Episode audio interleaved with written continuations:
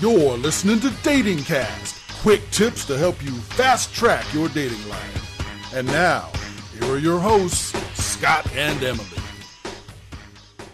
Okay, Emily, let's talk about the glow. Okay.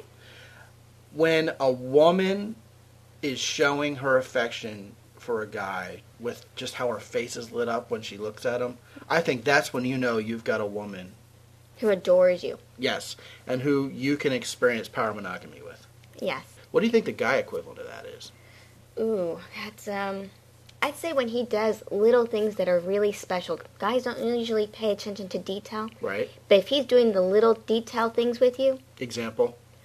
um like with you, you brought me my coffee just the way I like it with cream, no sugar.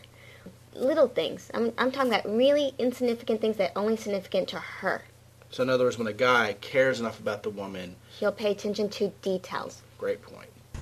Dating Cast is copyright 2007 by the X and Y Communications Worldwide Media Casting Network.